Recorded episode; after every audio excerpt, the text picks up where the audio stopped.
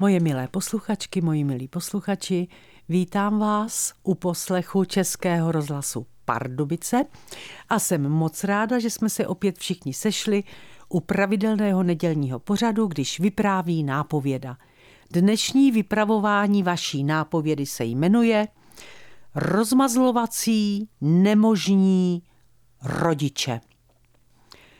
Dřív dostal na stůl jídlo chlap jako první. Dneska dostanou jídlo jako první děti. Proč? Zasloužili si to? Rozmazlující nemožní rodiče plní svým dětem poslušně všechno, protože je to pro ně pohodlnější, než jim cokoliv nařizovat. Byla jsem několikrát v 60. letech na pionýrských táborech. Na tři týdny. Do kufru nám rodiče přibalili dva korespondenční lístky s adresou a my je buď poslali, nebo neposlali. Jak kdo. Přesto jsme všichni čekali na pohled nebo korespondák od rodičů. Někdo se dočkal, jiný čekal marně. Tří týdenní odloučení jsme nicméně přežili všichni.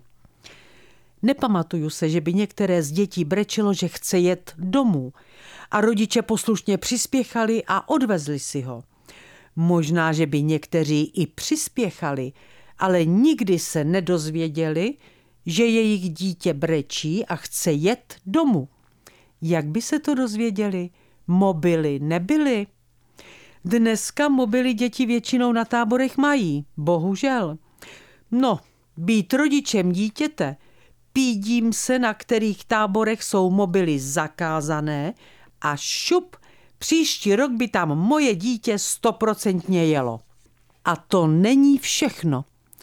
Někteří aktivní vedoucí táborů posílají rodičům fotografie ze společných akcí a podrobný denní plán.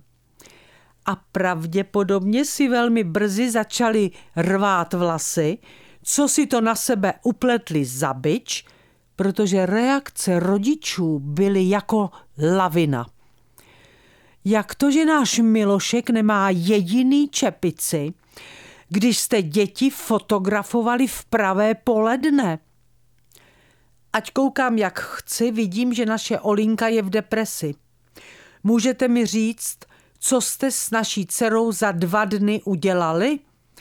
Předali jsme vám ji bez deprese. Jak nám to vysvětlíte? Přejeme si, aby se náš Oldřich stýkal pouze s dětmi, které zná. Neznáme ani jednoho z chlapců, kteří stojí po jeho pravé a levé ruce, zatímco Petr a Milan, se kterými se zná a my známe jejich rodiče, stojí na fotografii kus od našeho Oldřicha. Jo, jo, je to tak. Stačí, že se našemu děťátku něco nelíbí, třeba, že nedostal ke snídani třetí talíř míchaných vajíček a už běží telefonovat domů. Bříško, Ládiku, tebe bolí bříško a řekl si to vedoucímu, viděl tě doktor, chceš jet domů, přijedeme pro tebe. Vydržíš to do zítra? Cože? Co jsi říkal? Nerozumím ti. Dobře, Ládíku, neplakej. Jedeme pro tebe. Za hodinku jsme tam. Vydrž to, miláčku.